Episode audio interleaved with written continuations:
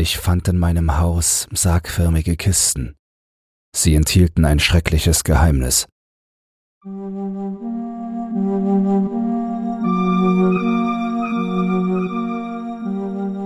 Ich habe immer gelacht, wenn Leute davon gesprochen haben, sie hätten sich auf den ersten Blick verliebt, bis es mir selbst passiert ist. Ich war 22 Jahre alt und hatte irgendwie einen Lauf. Ich war gerade auf der Arbeit befördert worden.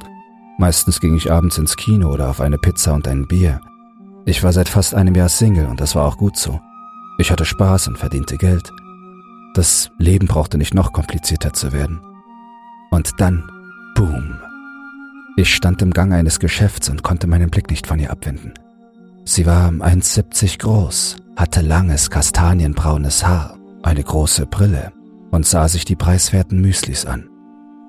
Ich hatte mich auf den ersten Blick in sie verliebt. Damals wusste ich das noch nicht. Ich war zu sehr damit beschäftigt, mich völlig benommen zu fühlen. Mein Herz schlug viel schneller als es sollte und ich schwitzte wahrscheinlich sehr stark. Das war nicht gut. Genauso wenig wie die Tatsache, dass ich eine junge Frau anstarrte, die keine Ahnung hatte, wer ich war. Ich versuchte zu lächeln, das würde die Sache besser machen. Sie würde erkennen, dass ich kein unheimlicher Spinner war, sondern ein geeigneter, erfolgreicher und überdurchschnittlich attraktiver Mann. Inzwischen hatte sie mich bemerkt. Um ehrlich zu sein, sah sie nicht besonders beeindruckt aus. Ich drehte den Regler meines Lächelns höher. Irgendwo in diesem Grinsen würde sie sehen können, was für eine gute Bonität ich hatte. Später fand ich heraus, dass sie nur deshalb zu mir kam und mich ansprach, weil sie befürchtete, ich würde einen Anfall bekommen und vielleicht Hilfe brauchen. Damals hatte ich ihr auf die Frage, ob es mir gut gehe, von einem Film erzählt, den ich gerade gesehen hatte. Er hatte einen Preis gewonnen und war laut Klappentext auf dem Plakat einfühlsam, bewegend und kraftvoll. Irgendwie war ich wohl davon überzeugt, dass sie, wenn ich ihr von dem Film erzählte, erkennen würde, dass ich all diese Dinge auch war. Als mir nichts mehr einfiel, woran ich mich aus dem Film erinnern konnte, ob sie mit mir einen Kaffee trinken gehen wolle. Sie zögerte einen Moment, dann lachte sie und sagte, Klar, warum nicht? Ich war überglücklich. Aus diesem ersten Café wurde ein Ausflug zu einem All-You-Can-Eat-Buffet und ein Abend, an dem viel gelacht wurde. Im Grunde hat es sofort bei uns Klick gemacht. Am Ende des Abends begleitete ich sie nach Hause auf altmodischer Gentleman-Art, und nachdem wir uns verabschiedet hatten, stand ich noch lange auf der Straße und lächelte dümmlich vor mich hin. Irgendwann hielt ein Streifenwagen an, und ein Beamter schaute aus dem Fenster und fragte mich, ob es mir gut ginge. Ich erzählte ihm, dass ich gerade die Frau getroffen hatte, mit der ich den Rest meines Lebens verbringen würde. Er schaute mich an und fragte sich vielleicht, ob ich auf irgendeiner illegalen Substanz war, schüttelte dann den Kopf und gab seinem Partner zu verstehen, dass sie weiterfahren sollten. Die nächsten Tage vergingen wie im Flug. Wir schickten uns ständig Nachrichten, wenn wir nicht zusammen waren. Wir sahen uns den tiefsinnigen Film an, von dem ich ihr erzählt hatte. Als wir das Kino verließen, sah sie mich sehr ernst an und sagte, das war furchtbar. Ich erwiderte, ich weiß, und wir brachen beide in Gelächter aus. Wir gingen in einem wirklich gehobenen Restaurant essen, das ein Vermögen kostete. Ich bezahlte und sie sah ganz verlegen aus. Ich sagte ihr, das sei kein Problem. Ich wusste bereits, dass sie auf Arbeitssuche war, nachdem sie von einem College am anderen Ende des Landes in die Gegend zurückgekehrt war. Als sie mir das erzählte, merkte ich, dass sie gestresst war und ich fragte, ob es in Ordnung sei, sie zu umarmen. Sie schlang ihre Arme um mich und küsste mich. Vor dem Restaurant küssten wir uns erneut und sie sagte mir zum ersten Mal, dass sie mich liebt. Wenn ich einen Ring bei mir gehabt hätte, wäre ich auf der Stelle auf die Knie gegangen und hätte um ihre Hand angehalten. Am nächsten Tag kaufte ich den Ring. Seinen Preis ließ die Rechnung des gehobenen Restaurants billig erscheinen, aber ich hatte keine Zweifel an meinem Tun. Als ich sie das nächste Mal sah, machte ich ihr einen Antrag und sie sagte ohne zu zögern Ja. Es war Wochenende und ein wunderschöner sonniger Tag. Sie schlug vor, dass wir ein Picknick zusammenstellen und aufs Land fahren sollten, um an einem ruhigen Ort auf unsere gemeinsame Zukunft anzustoßen. Ich fuhr selten aus der Stadt heraus, und als die Felder zu beiden Seiten an uns vorbeizogen, war ich definitiv aus meiner Komfortzone heraus. Die Straße war schmal mit vielen unübersichtlichen Kurven, und obwohl wir seit über einer halben Stunde kein einziges anderes Fahrzeug gesehen hatten, hatte ich Angst vor einem Zusammenstoß. Meine Verlobte saß ruhig auf dem Beifahrersitz. bis sie plötzlich sagte, Stopp, hier. Ich trat auf die Bremse und lenkte den Wagen so weit wie möglich an den Straßenrand. Dann drehte ich mich zu ihr um. Was ist los? Sie antwortete nicht. Sie schaute zu einer Seite der Straße. Auf ein Haus. Es stand allein auf einem Feld und sah aus wie aus einem Gemälde. Es war groß und alt und aus Holz gebaut. Meine Verlobte drehte sich wieder zu mir um und fragte, Können wir es uns näher ansehen? Ich hatte selbst eine Frage. Warum? Sie lächelte mich an und antwortete, Komm schon, tu mir den Gefallen. Wie konnte ich da ablehnen? Hand in Hand liefen wir über das Feld. Ich hatte mir schon Sorgen gemacht, was die Besitzer davon halten würden, wenn zwei Fremde auf ihrem Grundstück eindringen würden, aber als wir uns dem Haus näherten, war es offensichtlich leer. Der Lattenzaun, der das Grundstück abgrenzte, wies Lücken auf. Die Fenster sahen aus, als wären sie seit Jahren nicht mehr geputzt worden. Von der Haustür blätterte die Farbe ab, und das Unkraut im Vorgarten war außer Kontrolle geraten. Es war so viel Arbeit nötig. Ich wollte das gerade sagen, als ich spürte, wie meine Hand fester gedrückt wurde, und meine Verlobte sagte, ich weiß, wie verrückt das klingt, aber ich möchte, dass wir hier wohnen. In meinen Tagträumen von unserer gemeinsamen Zukunft hatte ich mir vorgestellt, dass wir unser Haus in der Vorstadt kaufen würden, an einem Ort, der ideal wäre, um unsere drei Kinder aufzuziehen. Zwei Jungen und ein Mädchen. Oder andersherum. Es wäre nichts im Vergleich zu diesem baufälligen Haus mitten im Nirgendwo. Die Überraschung muss mir deutlich ins Gesicht geschrieben gewesen sein, denn sie umfasste meine Wangen und sagte mit sanfter Stimme, Bitte. Liebe flammte in mir auf und ich sagte, na gut, wenn es das ist, was du willst, dann lass es uns tun. Wir küssten und umarmten uns und hüpften tatsächlich für ein paar verrückte Momente auf und ab. Dann machten wir uns auf den Weg zurück in die Stadt. Ich setzte sie ab und ging, sobald ich wieder in meiner Wohnung war, ins Internet. Ein paar Stunden später hatte ich den Makler ausfindig gemacht, der die Immobilie im Angebot hatte und hatte darauf geboten. Die Dinge kamen danach nicht zur Ruhe. Die Welle, auf der ich ritt, rollte weiter. In kürzester Zeit hatte ich eine Hypothek, dann ging es noch ein bisschen schneller und ein Lastwagen wurde angeheuert, dann wurde gepackt, dann wurde ausgeladen und ehe ich mich versah, stand ich mit meiner Verlobten auf der Veranda meines neuen Hauses und winkte dem Lastwagen zum Abschied, als er wegfuhr. Irgendwie hatten wir in der Zwischenzeit einen Hochzeitstermin in einem Jahr festgelegt und waren auf eine Liste von drei Veranstaltungsorten gekommen. Ich atmete tief durch, legte den Arm um meine Verlobte und sagte, du solltest vielleicht für eine Weile wieder auf günstiges Müsli zurückgreifen. Ich hatte ein Budget für die Renovierung des Hauses, das mir die Augen tränen ließ. Sie kam näher, um mich zu umarmen und sagte, mir ist alles egal, außer dass ich mit dir in unserem Haus bin. Und ich stimmte ihr von ganzem Herzen zu. Um die Kosten niedrig zu halten, wollten wir so viele Arbeiten wie möglich selbst erledigen. Wir würden nur dort Handwerker hinzuziehen, wo es unabdingbar war. Mein sehr verständnisvoller Arbeitgeber hatte mir auch erlaubt, meinen Urlaub zusammenzulegen, so dass ich drei Wochen dem Projekt Haus widmen konnte. Und danach würde ich früh aufstehen, pendeln und dann spät bis in die Nacht am Haus arbeiten. Es sollte das Schwierigste werden, was ich je getan hatte.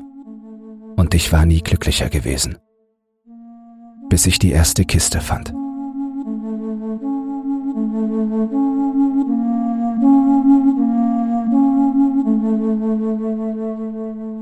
Ich hatte den Überblick verloren, welcher Wochentag es war.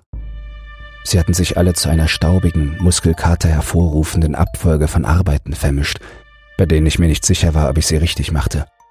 Ich reinigte Dachrinnen, entfernte Farbe, schleifte Oberflächen ab und fragte mich, ob dieser Riss schon einmal da gewesen war oder nicht.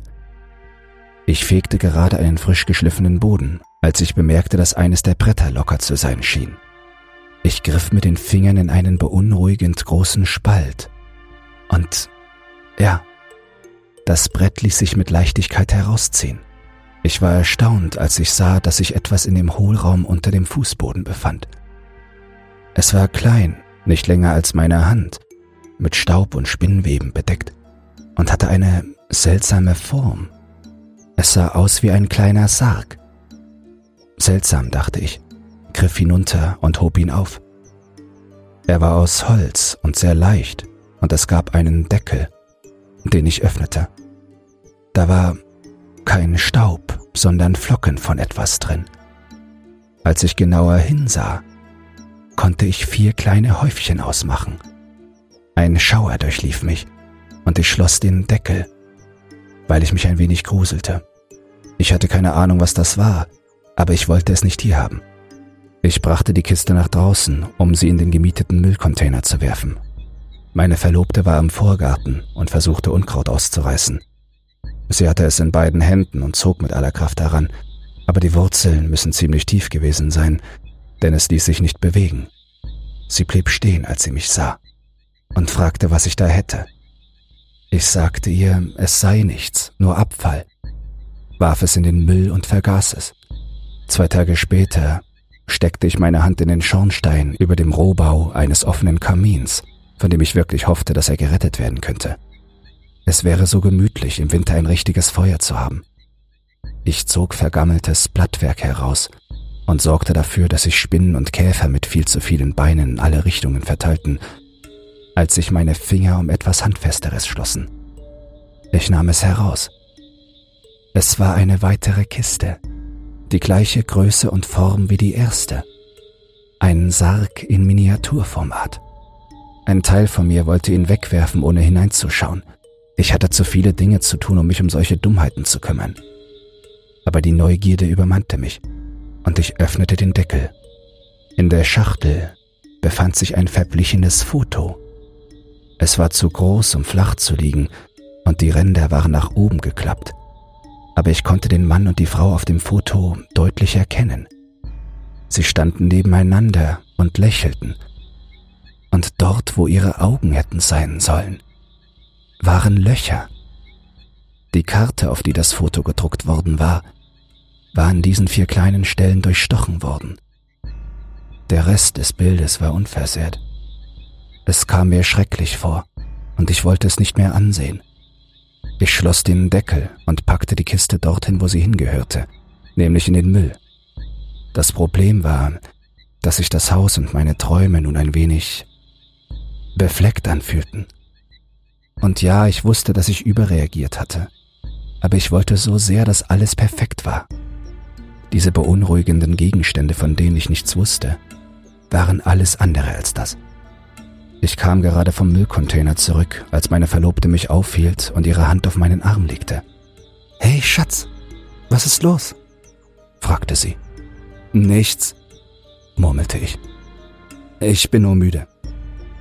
Sie legte ihre Arme um mich und schon bald fühlte sich die Welt wie ein besserer Ort an. Dann flüsterte sie mir ins Ohr, Möchtest du ein kaltes Bier?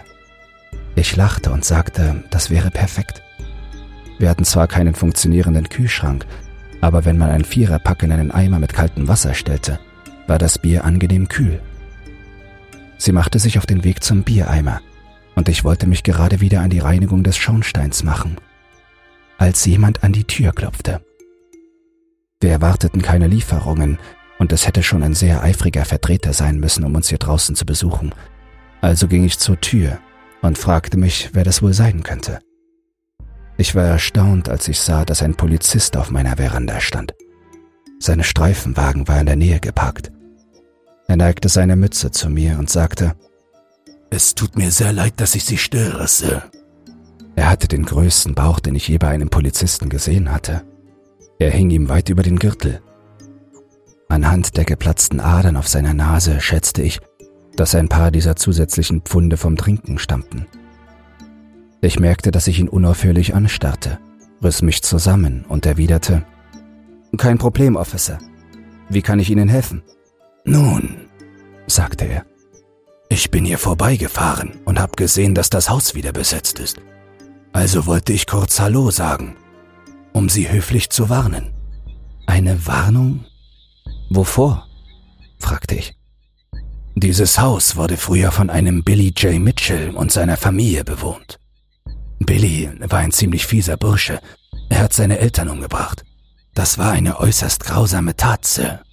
Das war es wirklich.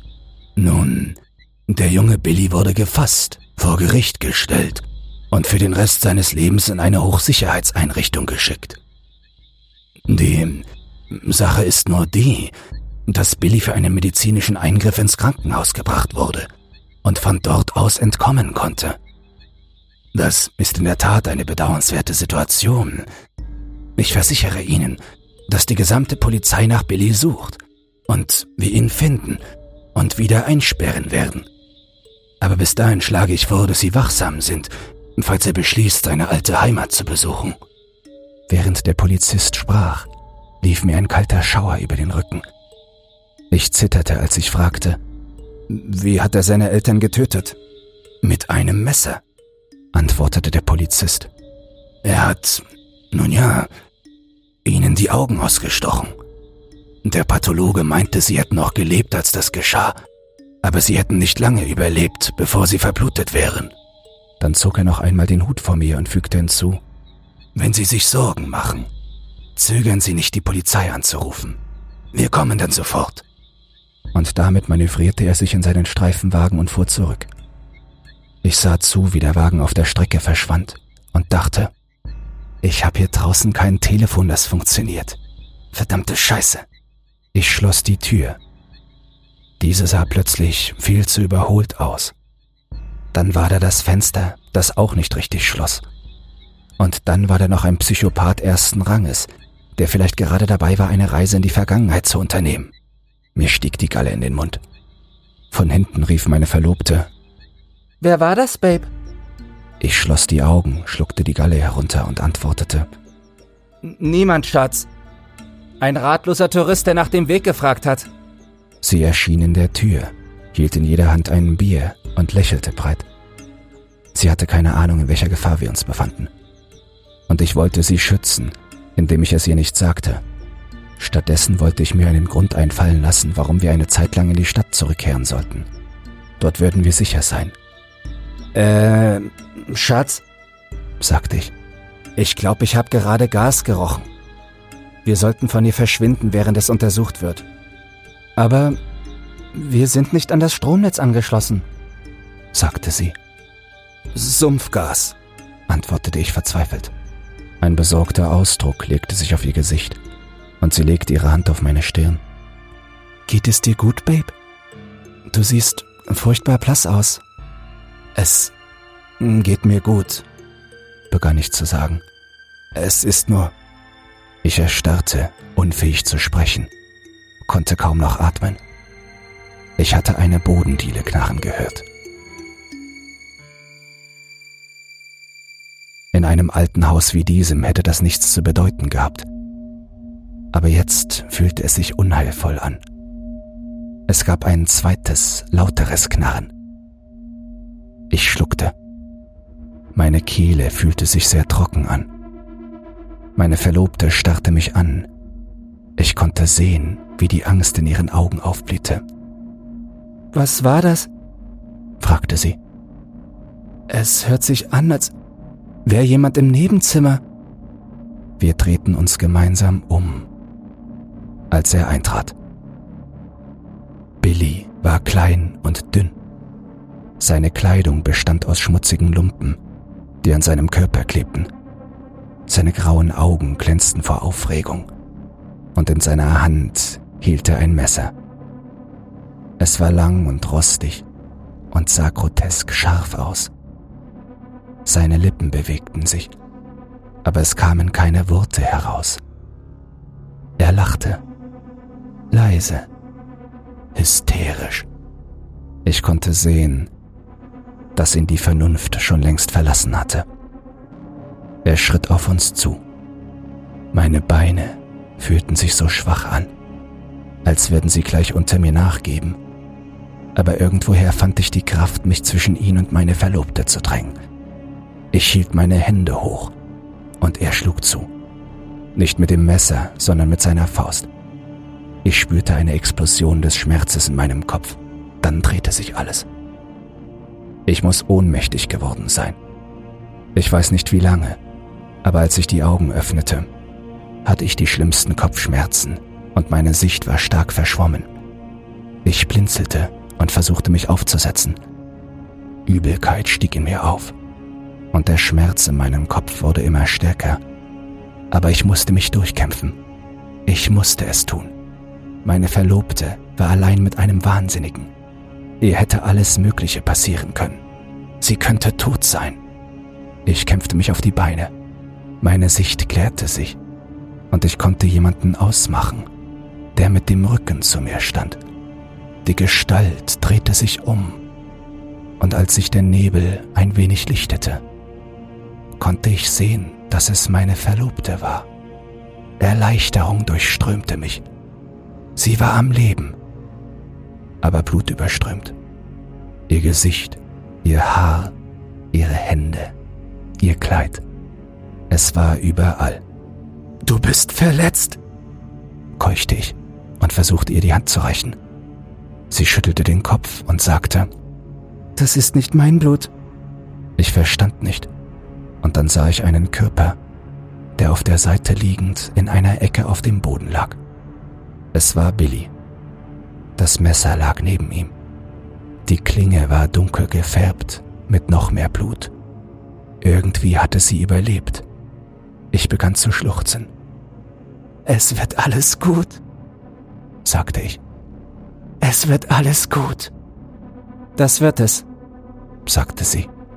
Das hier wird immer mein Zuhause sein, mein besonderer Ort, an dem ich meine geheimen Dinge aufbewahren kann. Sie hielt ihre Hand hoch. Darin befand sich etwas. Eine kleine, sargförmige Schachtel. Sie öffnete sie. Darin befanden sich zwei Kugeln. Sie waren weiß und grau und mit Blut getränkt. Es waren Augen. Als ich sie anstarrte, angewidert und versuchte zu verstehen, lächelte meine Verlobte und sagte, Mein Bruder Billy war immer der Dumme. Es war leicht, ihm die Schuld für die Morde in die Schuhe zu schieben. Er kam ins Gefängnis. Ich wurde zu Pflegeeltern geschickt. Aber ich wusste, dass ich eines Tages hierher zurückkehren würde. Ihr Lächeln war härter geworden, während sie sprach, und sie kniete nieder, nahm das Messer mit der freien Hand und sagte, aber ich weiß, dass du nicht mehr mit mir zusammen sein willst. Jetzt weißt du, wer ich bin, was ich bin. Sie hob das Messer hoch und sprang auf mich zu. Was dann geschah, war ein Unfall. Wir fielen und überschlugen uns. Und plötzlich lag ich neben ihr. Ihre Augen waren groß und starrten verständnislos in eine Ferne, die nur sie sehen konnte. Die Klinge steckte in ihrer Brust. Sie war tot. Ich schreibe das hier auf, bevor ich zur Polizei fahre, damit ich es mir einprägen kann. Denn ich habe nur noch mein Wort. Es gibt keine Zeugen. Doch als der verzweifelte Kampf mit meiner Verlobten endete, war noch jemand da. Billy hatte sich in den letzten Momenten seines Lebens umgedreht und schaute mit seinen leeren Augenhöhlen blind umher, wobei das leise Lachen eines Wahnsinnigen aus seinem Munde quoll.